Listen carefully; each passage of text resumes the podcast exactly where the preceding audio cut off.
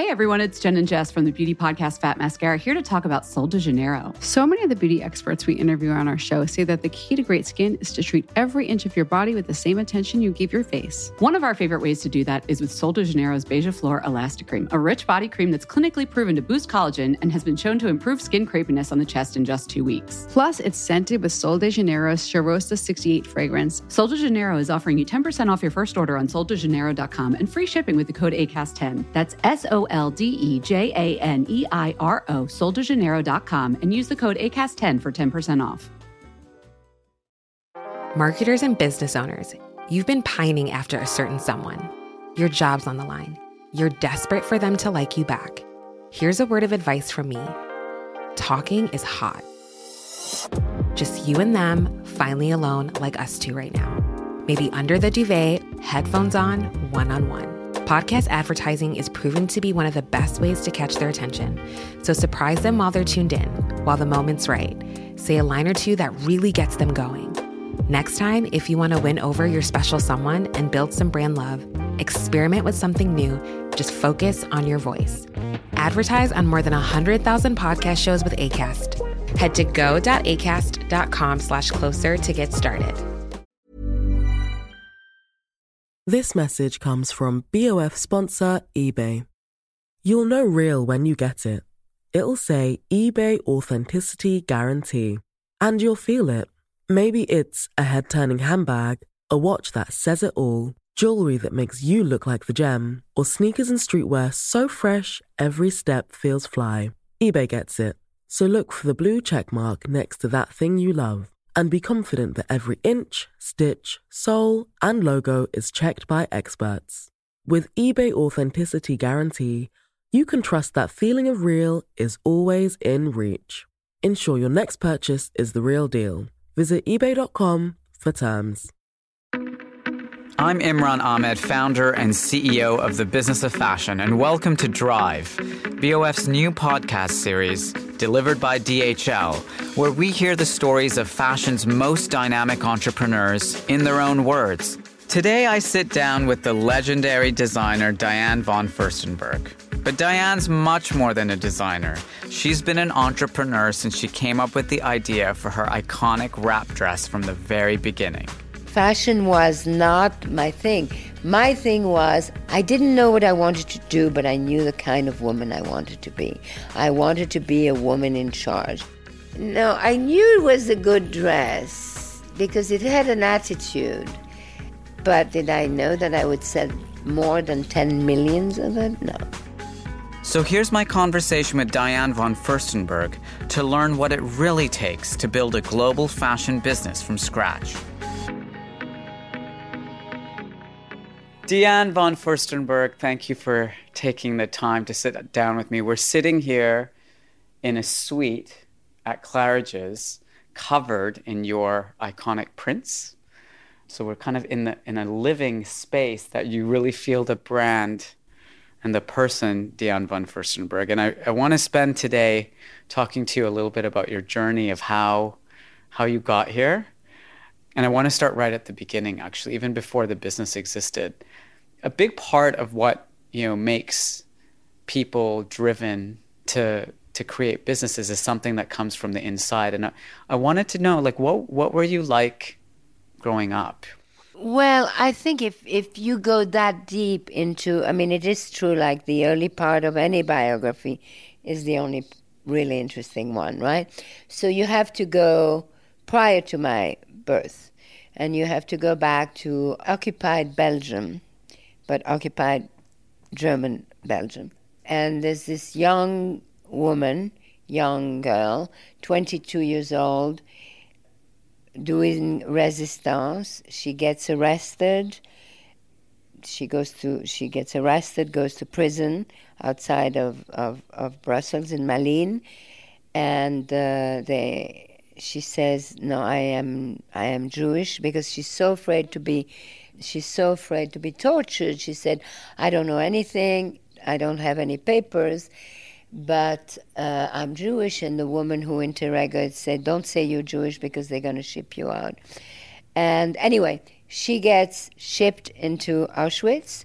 and uh, it's May 1944. And for the next 13 months, she will be in three concentration camps.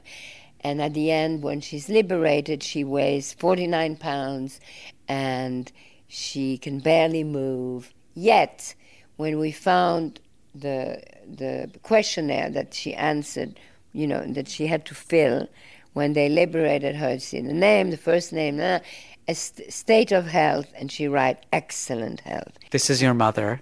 And yes, I was just gonna go and big it. She comes back to Belgium. Her fiance comes back. They meet, and uh, they they get married. But the doctor says you can absolutely not have a child for at least three to five years because you won't survive and the child will not be normal. And nine months later, I'm born and I'm not normal. okay, so so your story you, you say begins before birth, and do you feel like because of this incredibly harrowing experience that your mother survived, and, and lived through, yes. it shaped you. Completely, because my mother said, God saved me so that I can give you life. By giving you life, you gave me my life back. You are my torch of freedom. So as a little girl, I was given this heavy torch. And maybe for a little girl it's a little difficult, but that that's what she gave me. And her bigger, the biggest gift she gave me is that fear is not an option. Do you remember you know, with that kind of expectation or that mantle placed upon you, how did that manifest itself in like the way you were with other people or the way you were in school or the things well, you were I interested was, in? I was, you know, in I, I grew up in Belgium. I had very dark curly hair and everyone in my class was blonde with very straight hair. So I felt very alien and I felt very different and I didn't like it really. So I didn't feel I belonged there. So so very early on, I had to rely on myself. And then I, another thing that I, I think was very important is that I was used to play a lot in front in my mother in her big vanity. She had a big mirror. And it's not that I like the way I look because I didn't, but I like the power that I had over that image. If I did a face, she did a face. If I moved, she would and so that's when I really realized that how much control you have over yourself. Right. And when did the interest in fashion first come? I didn't I did not. I mean fashion was not my my my thing. My thing was I didn't know what I wanted to do, but I knew the kind of woman I wanted to be. I wanted to be a woman in charge. I wanted to be a woman, you know, who's in charge of her destiny, of, of everything, who could pay her bills. I wanted to be an independent woman. That is for sure. I used to write short stories and I was always the mistress. I was not the wife, you know. I was I was the the, the mysterious woman who who was in charge of her own life. That's what I wanted. And then when you start in life, there are all these doors, you know, and one door is your door. And my door happened to be this um, Italian manufacturer. I had a printing plant in Italy, and uh, I never in a thousand years, when I first went there, did I think that was going to be the most important thing in my life. That was the door. That was my door. And so when you walked through it that door, what happened? I, I it was in Como, outside Como, and this man was an Italian industrialist, and he had a big printing plant, and so I learned, you know, because Como is at the end of the Silk Road, right? It comes from China, it goes all across. And then it's in Como. And then in Como, there are all these companies that make silk. And then they, they weave, but more than weaving, they print. And so I learned, I, I learned, I was just watching this man, you know, buying illustration, buying paintings, because, because it was a big, huge industry. There were all these talented um, you know, illustrators or painters that they would sell their art in order to make. And so I learned about that. And in those factories, the workers, they weren't really workers, they were artisans. The colorists, their father was a colorist, their grandfather was a colorist. So from them, without even knowing, I learn about color palette and how you make a color palette and, and how you balance the colors and, and all of that. So that was one thing. And then that man bought another factory because he's, he's do, he was doing so well. He was printing all the scarves for Gucci and Ferragamo and all these people. And then he bought another factory because those people went out of business because they used to make silk stockings. And all of a sudden, pantyhose was born. So then nobody wore silk stockings anymore. So they were selling their factory. And so that's why they were they, they went bankrupt. That's right. So they, they he bought the factory for the walls. But once he got in there, there were all these machines that were making tubular knitting. And he thought, uh, why do I throw this machine?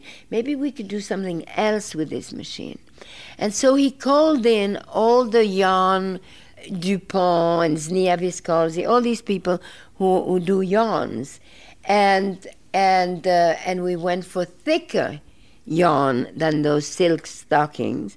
And that's how the jersey was was born, he invented this incredible this jersey, and uh, because at the t- and then it was just at the time that T-shirts, no women would ever wear a T-shirt until in Saint Tropez there was a little shop on the Saint Tropez port called Chose. That little shop they made colorful T-shirts, red and because before T-shirts were underwear for sailors and so they made, and then they, they printed, you know, shows with an anchor. And Brigitte Bardot started to wear T-shirts. And that was the beginning of T-shirts. So printing, and then jersey, and then he bought another factory with thin needles, whatever. He started to make T-shirts that were, and then printed on the T-shirts. And so that was the beginning. So then I go to my, I, I, I, had a boyfriend who I met in college, and he, Egon Furstenberg, and he was a prince, and he was good looking, and he was rich because his mother was Agnelli, and he was in America doing a training program. Sure. And he was my boyfriend. And so my mother gave me, for my birthday, a ticket to go and visit him. So there I go to New York for the first time to visit this very good looking prince that every girl in America wants to marry. And so they weren't that happy that I came about, but the, they were all these new, young designers in New York Halston, Giorgio Santangelo, um, Stephen Burrows, Scott Barrie, that, that whole school. And I had never seen fashion like that because in England was Carnaby Street, in in Paris was still very bourgeois, and Rive, Rive Gauche Saint Laurent had just started, and I don't think Kenzo existed yet. Anyway, so of course those people wanted to dress me because I was the girlfriend of this very illegible bachelor. So I went in the back in their showroom, and they would give me clothes and and those clothes, especially Giorgio Santangelo, it was all jersey and it was all very sexy. And it, Stephen Burrows and Giorgio Santangelo, those were the one bodysuits. I mean, and um, Stephen Burrows mostly, and uh, jersey. And so then when I went back, uh, you know, I so I stayed there for a month or a month and a half. Then I went back, and I really wanted to find a way. How do I get back to New York? And so when I got back to that factory, all of a sudden I looked at that factory as a completely different way, as an incredible opportunity for me to make, maybe I could make a few samples that I would then sell in America. Mm. And that led to the iconic well, wrap so, dress. Uh, well, and then of course I, then Egon came back and, and, uh, he went to we we got engaged and then he went to Asia and then while I was in Asia I realized I was pregnant so all of a sudden oh my god what is happening to me and so he said well we'll get married right away organize wedding mid July And so I thought, okay. So I went to this man that I was working for, and I said, listen. What was his name, by the way? Angelo Ferretti. Okay. And I said, I am pregnant. I am getting married and I'm moving to New York. Will you please, please, please allow me to make some clothes that I will try to sell in America? And so I would stay late at night with a pattern maker and grab any fabric that was on the floor, leftovers, and that's how I made my first dresses. So this wrap dress is a really important part of your story because it becomes this like iconic item. But what was the moment that you actually created it? Like, how did that actually happen? Well, it started with a little top, a little wrap top. First, I did t-shirt dresses yeah. and shirt dresses. And then there was, I found this little wrap. Oh, I had, I don't remember. There was a wrap top like a baller, what ballerinas wore, wear yeah. to keep warm. Yeah. And so I did this wrap top, but it had kind of a Katharine Hepburn feeling. It had a big collar and big cuffs and dolman sleeve and very wide band. And I liked the attitude of it. And so I made a, a I made a matching skirt. It had pleated in the front, matching skirt, and that was first a two piece. And it did really well. I sold it. I Where did you sell it? I sold I that one I think I sold that sold at Bloomingdale's, at Lord and Taylor, and they did really well immediately. And so I, when I went back, I said, let's try to do that as a dress. And it wasn't that easy because the belt was very wide and, and, and I wanted the skirt to be with godets. And so we worked really hard at, make, at turning into a dress. And then it became that dress. Did you know from the beginning no. that that dress would have so much potential? no. I had no, no. I knew it was a good dress because it had it had an attitude. But I mean, did I know that I would sell more than 10 millions of it? No. You know, it's funny because, and then that dress was an instant success. And the first one was a leopard print. No, first was a wood print, and then a leopard print, and a snake print, and then all these incredible geometric prints that some I bought. You know, you buy little pieces there in Como, and some I just designed. And then it became, it just became so natural. I learned how to make these prints that that have a way of moving, just like they do in nature, just like bark or spots on a leopard or whatever. It's about movement, really. And um, that's it. This podcast is delivered by DHL. As the logistics partner of many of fashion's biggest and most prestigious businesses, DHL is stitched into the fabric of the $2.4 trillion industry. Now present in more than 220 countries and territories, DHL has decades of expertise in logistics and is the world's leading partner for the fashion, jewelry, and lifestyle industries, delivering over 1 billion parcels each year. Drawing on its entrepreneurial expertise, DHL offers tailored logistics solutions suitable for any fashion business, from emerging designers to established global mega brands to independent stores, e commerce giants, and direct to consumer startups. For more information about DHL, visit DHL.com.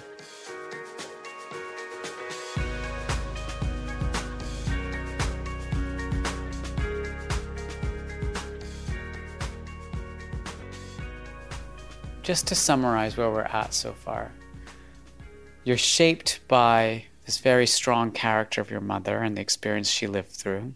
You have this huge drive that comes from within you to like meet these expectations. And also, yes, because I was pregnant of this very rich guy, and I didn't want people to think that I had made it on purpose. Right. You always wanted to be an independent, totally. self sufficient woman. Completely. All of these things are driving you. This opportunity kind of in a way magically appears that you get exposed to this factory and you spend time in America right. and you spot a commercial right. opportunity and right. you, you play things around. But then comes the hard part, right? Then comes the hard part. It's like, to sell 10 million dresses. No, but the hard part wasn't for me. wasn't at the beginning at all. I mean, So let's talk about the beginning first, though. Right. So, how do you get to selling millions of dresses? It was, it's so strange. I mean, like uh, in 1974, I think that dress, I that's when I showed that dress for the first time, 73. So maybe I showed it in 73, but it came out in 74. And it immediately took off. And I had this factory. This that- guy Angelo Ferretti must have been very happy with you creating so much. Oh, I- that we empt- yeah. we went within within less than two years. We were making twenty five thousand dresses a week, wow. fifty thousand sleeves. I mean, how do you go from zero dresses to 25,000 dresses? There That- has to be a challenge in that, Diane. No, they, that that wasn't my challenge. The first huge problem that I had was a few years later because I had a salesman who didn't want to diversify. Oh my God, we had the gold goose, right? The dress. Yes, but that one. And so, and the and the manufacturer who also didn't want to diversify. I knew I had to do different thing than just that one dress, but it was so good and it was so successful. So that's all they wanted to do. And every woman in America had one, two, three, five, sometimes 20. At some point, there had to be a saturation. And so I would say four years later, I mean, 1978, 79, after I had sold all these incredible dresses, is from one day to the next, on a Sunday morning in snowy. At the time, you know, you open the New York Times and every major store. I mean, and we had many then. You had Bonwit Teller and Best and Company and Bloomingdale's and Lord and Taylor and Bergdorf Goodman. I mean, there were many of them. And everyone ran an ad and uh, a discount ad because they all had so many. They had too many dresses. And then Women's Wear published something like, I don't remember what they say, but is it the end of a trend, right? I mean, clearly, because it had been, it had been such a smashy thing that to see that, you know, and I'm here 28 years old with all of a sudden this huge thing in my middle of my stomach. I had all of a sudden I had I don't know two three million dollars of inventory, and so I was I was terrified. What do, what what now? so, what now? What did you do? So, well, you know, originally when I had started at the beginning, the first two years, I was battling like to sell. Tw- my orders were 25 pieces, 17 pieces, and I would go to the factory and they said, "We can't sell that. I mean, these are not orders. We are a factory. We need big orders." And then he got the big order. So originally, before he got the big order, even before I think the wrap dress was born, I wanted to be like the division of a large manufa- uh, of a large firm, and I went to see a few. But they looked at my clothes and they said, "This will never be commercial. This doesn't. This is only for a few boutiques, special. They, it won't sell in great quantity." But it did. So those same people at the beginning like in 1973 or something, didn't want to have anything to do with me. Now I had, you know, four years later, I have a big, big thing. I have 17 licenses. I mean, I, I mean, you wouldn't believe how much I did in, in, in, in four or five years. So then I found a company of another flamboyant man, but this time he was not Italian. He was American. It's he's Andrew Rosen's father. Oh, really? And Carl Rosen, and he had a company, and he had just come up with Calvin Klein jeans, and so he had Calvin Klein jeans, and now he got the Diane von Furstenberg dresses. So he took over, bought my inventory, took over my inventory, and continued and built it into a business. And then were you still involved or And so I wasn't really involved, although I did help them. They instead of selling, you know, making the clothes in Italy, they made it in Asia.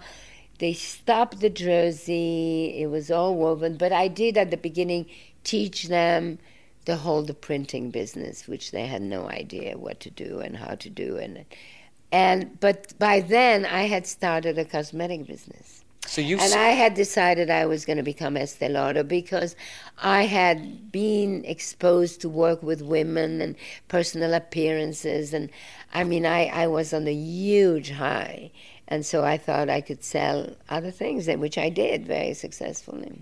So effectively, did you sell your business to Mr. Rosen? I licensed it. You licensed it. Okay.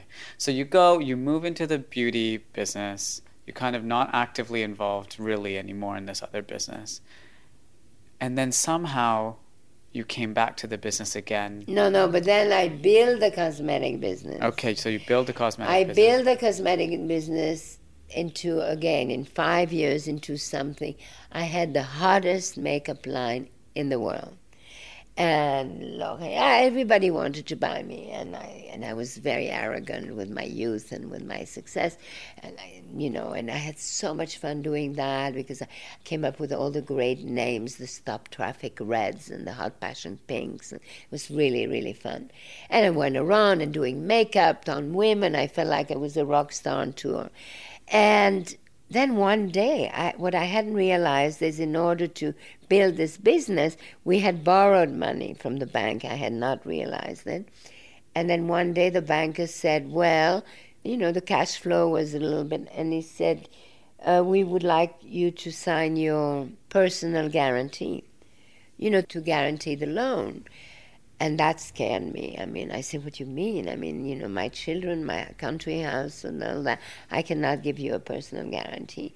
And I remember the conversation with the banker, and the banker said, I said, Well, do you want me to sell the company? And and I remember he said, Well, if you can. and uh, I said, But I do, I can. And, I, and then I sold the company to Beecham. Beecham, the you know Beecham Powder, the pharmaceutical, the British pharmaceutical company, that had decided that they wanted to go into cosmetics. So they bought other brands. They bought Germaine Monteil and they bought um, Lancaster and they bought Diane von Furstenberg. And actually, after they bought, they decided that you know the, the, the chairman got fired and decided they didn't want to do it. But that's that's the story. So basically, after that, once I sold the cosmetic company, I basically didn't have anything to do with anything else. And I still was collecting a lot of royalties because all of them had turned into licenses. My children by then are in high school. I mean, going uh, high school high school, so they're teenagers. So when your children are teenagers, they love you, but they don't like you, and you don't like them either. Mm-hmm. they went to boarding school. I fell in love with a, an, a European writer. It was also the time that the Euro- European, the Europe was born with the European flag and in, the, in America there was Reagan, and I didn't like that. So I thought, you know what, I'm going to Europe. And uh, my children went to boarding school, and I went to Paris. And in Paris, for the next five years, I started a publishing house, which was my other fantasy in life to have a publishing house. And I translated a lot of, um, I translated books like American Psycho and things like that. And I lived with a writer, and I had a fantasy to have a, a literary salon, and Alberto Moravia lived with us. So I lived that fantasy a left bank apartment, a literary salon, publishing house, blah, blah, blah. And then? And then, and then the love affair was less interesting, and I missed America. And so I went back to America. And then was the time that I had the hardest time. Because I come back to America, but I have lost my identity. I left America and I was a big shot, the wunderkind, the da da da da da. Newsweek, all On the that cover stuff, of the yeah. Wall Street Journal, all that. I interview everything. And then I come back and I'm a little bit of a has been and I completely had left the world of fashion completely. And you know because and it was the 80s and big shoulder pads and big hair and I didn't like any of that.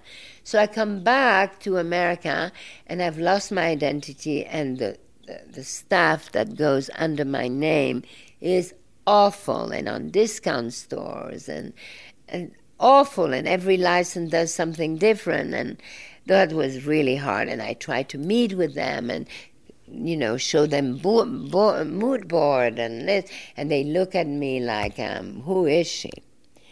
And I had a hard time. As a matter of fact, a few years later, I got a cancer of the base of my tongue.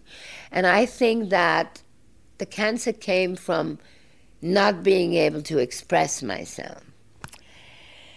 So, but I one day there was a man called Marvin Traub. You know yes, Marvin of course. Traub. I remember Marvin, Marvin Traub, who had been the chairman of Bloomingdale's, of right. Bloomingdale's. By now, he's no longer the chairman of Bloomingdale's, but he has a consultant company. And, but he was an extraordinary. I mean, he treated Bloomingdale's at the time was like big show business. You know, they would do promotion of India, and the whole store was Indian, and or Michael. I mean, they, it, Antonio worked for them, the illustrator. I mean, it was extraordinary. So, one day Marvin Traub said, "You know, your name could be." The biggest name in year 2000. I said, why? Anyway, so it was him and somebody else called, oh, I forget his name. Anyway, and so one Saturday in 1992, we go with his two partners and we take the Metroliner and we go to Philadelphia and we walk into this company called QVC. Yeah. And QVC was a company for uh, selling on television. Quality, value, convenience. That's what QVC stands for. And there we walk in, and it was like a TV studio. And in the middle of the studio is this woman, Susan Lucci. She was a soap oh, opera Oh yeah, from singer. All My Children. That's right. And she is selling shampoo. And within hours, she's selling hundreds of thousands of shampoo. So all of us are just amazed. And I, that I remember saying to myself, I want to buy, I want to own this place because I thought it was such an amazing idea. Because I had done personal appearance, I built my career doing personal appearance. So this is a personal appearance on a national level. Anyway, they were very interested in doing something with me. I thought I would do cosmetics, but they wanted to do clothes. Clothes on television, it was very, very, very tacky. So I said, How can I do clothes on television in this tacky channel? But no one had offered me anything in a long time. So I said, well, let me think about because I mean, how can you buy television, you know, clothes on television without trying it on? Doesn't make sense. So I went.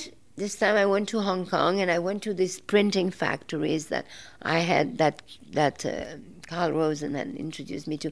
And when I left this man in, in Hong Kong, he was a little factory and I I was a big big shot.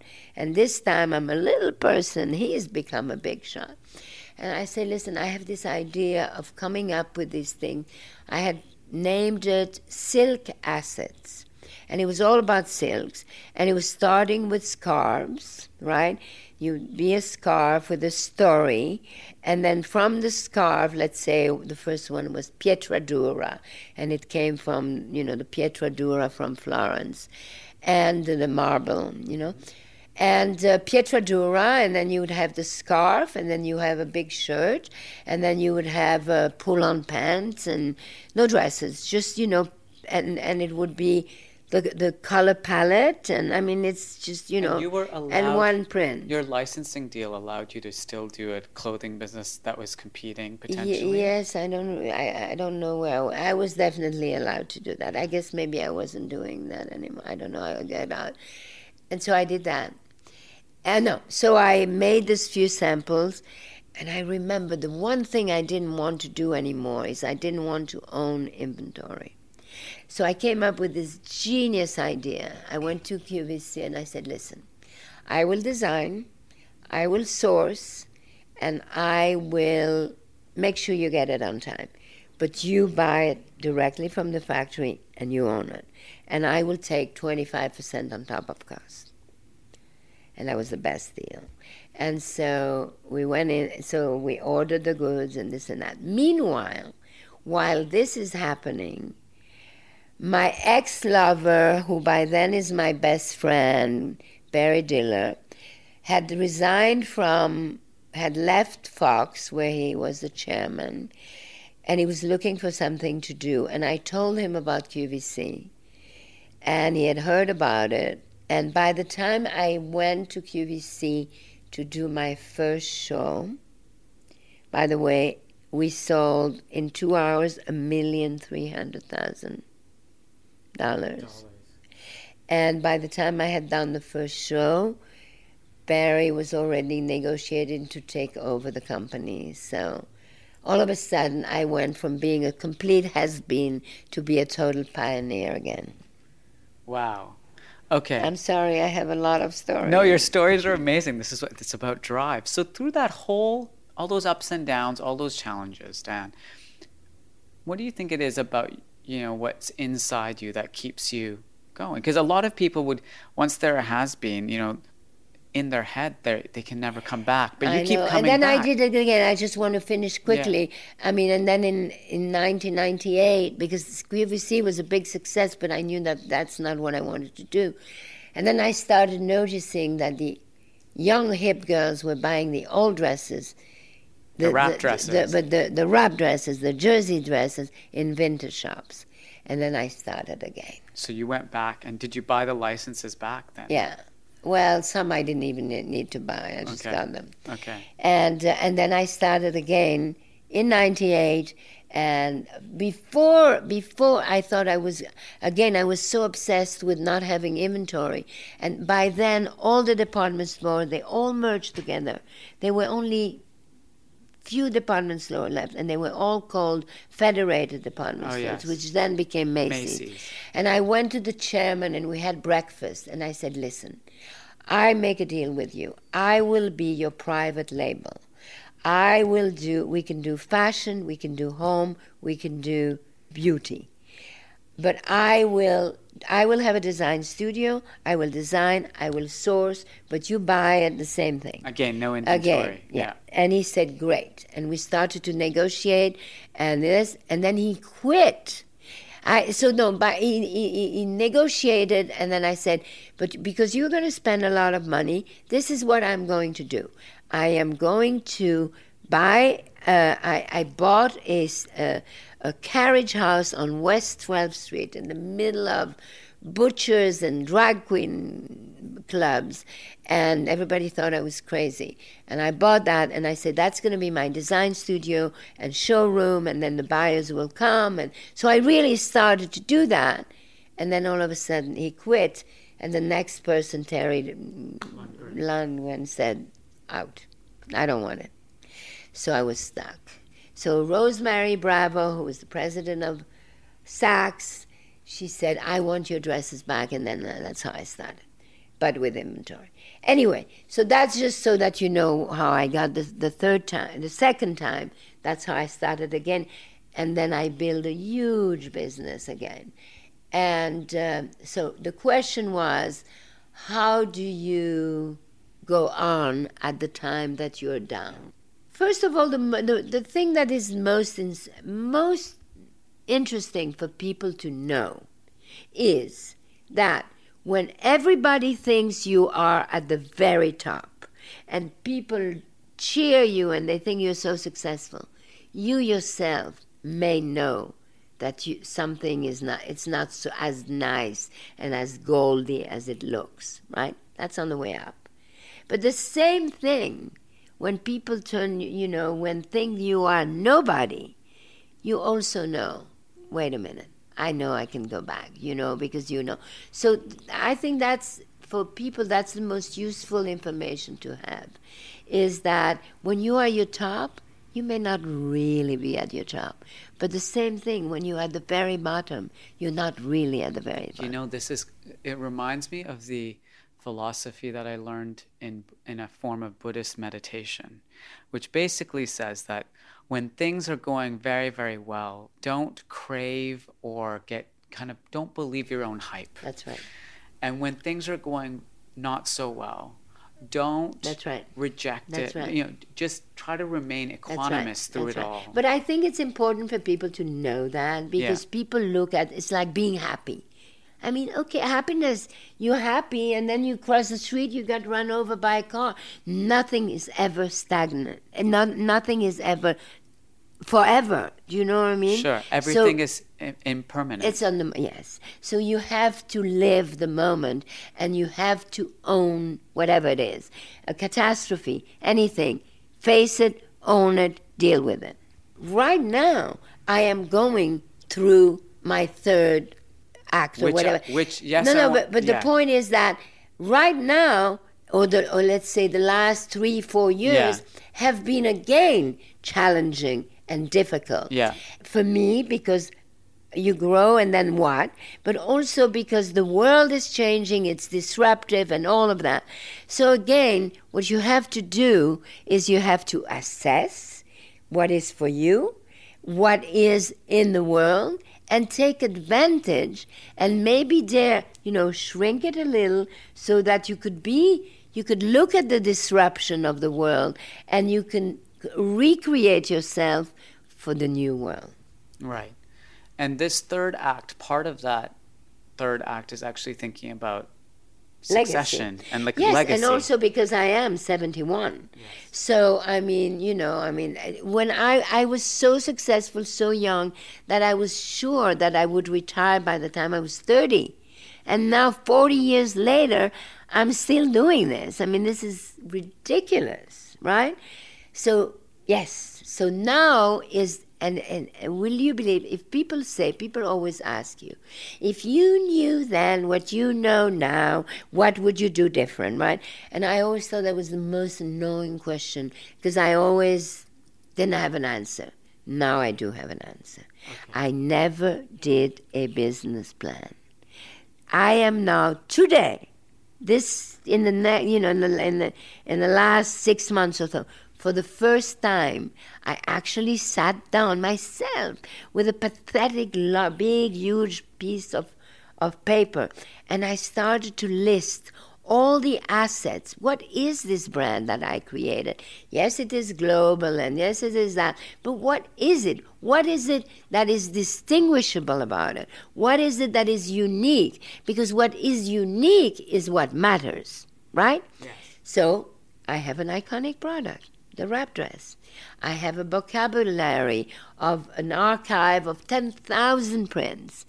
And over the years, I have this emotional connection that I have had with four generation of women, four or maybe even more.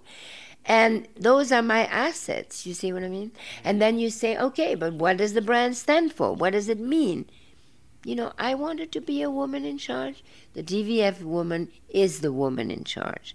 And so the, the DVF, the brand, is supposed to service this, this woman to give her the tools to be the woman she wants to be. So it's all about function, it's all about practical, but yet she wants to be stylish. Yes, she wants to be beautiful. Yes, she, and reassessing the essence of what you are. And now everybody's talking about authentic, and you have to be authentic, and all of that. So right now, it's all making sense. Only 40 years later. I know, it's an amazing journey. I know. It's crazy, right? Yeah, it's an amazing journey. And I think what's so remarkable is that that original fortitude that was you said that was within you even before you were born about making it through, having the psychology to experience Fear is not an option. Fear is not an option. You're going to be an independent woman. You You're- can never be a victim. Exactly, and you're going to rely on yourself That's right. through it all. The most important relationship in life is the one you have with yourself. If you have that, any other relationship is a plus and not a must. And you know, so for me, what I take away is like there are some really practical lessons here. Like maybe you should do a business plan, and maybe you should think about inventory and managing inventory properly, which are really important Right. lessons. But also, that actually a big part of being an entrepreneur, a big part of building a business, is actually having the right mindset and psychology to kind of go through it all with a, a, a- like a and understanding yourself through that process. It's it's all got to do with staying close to yourself and not look at competition and not look at other people and just but it's not easy.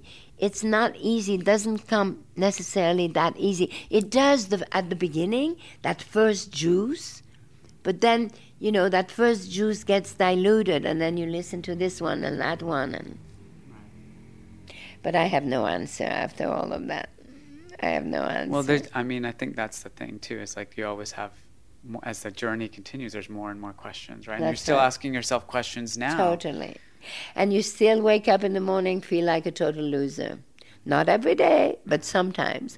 And then you have to remember that this is the most helpful thing. When you doubt your power, you give powers to your doubts.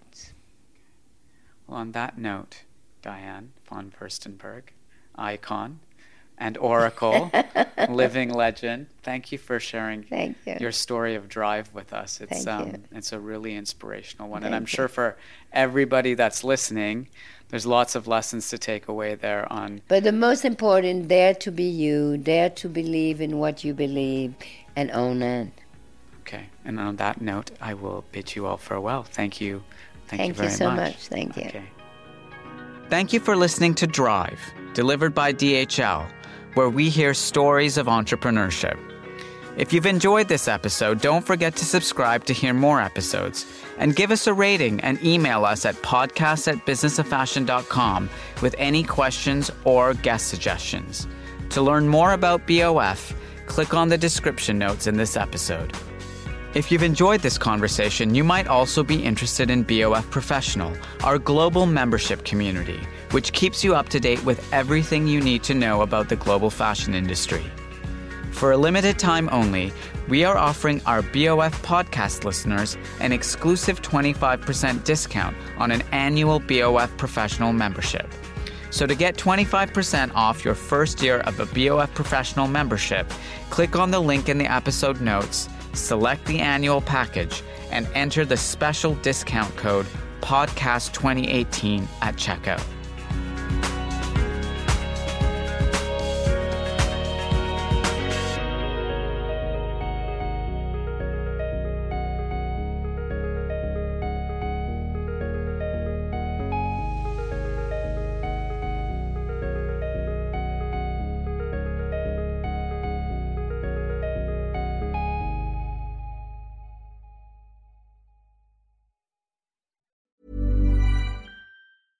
Everyone, it's Jen and Jess from the beauty podcast Fat Mascara here to talk about Sol de Janeiro. So many of the beauty experts we interview on our show say that the key to great skin is to treat every inch of your body with the same attention you give your face. One of our favorite ways to do that is with Sol de Janeiro's Beija Flor Elastic Cream, a rich body cream that's clinically proven to boost collagen and has been shown to improve skin crepiness on the chest in just two weeks. Plus, it's scented with Sol de Janeiro's Cheirosa 68 fragrance. Sol de Janeiro is offering you 10% off your first order on soldejaneiro.com and free shipping with the code ACAST10. That's S O L D E J A N E I R O, soldejaneiro.com, and use the code ACAST10 for 10% off.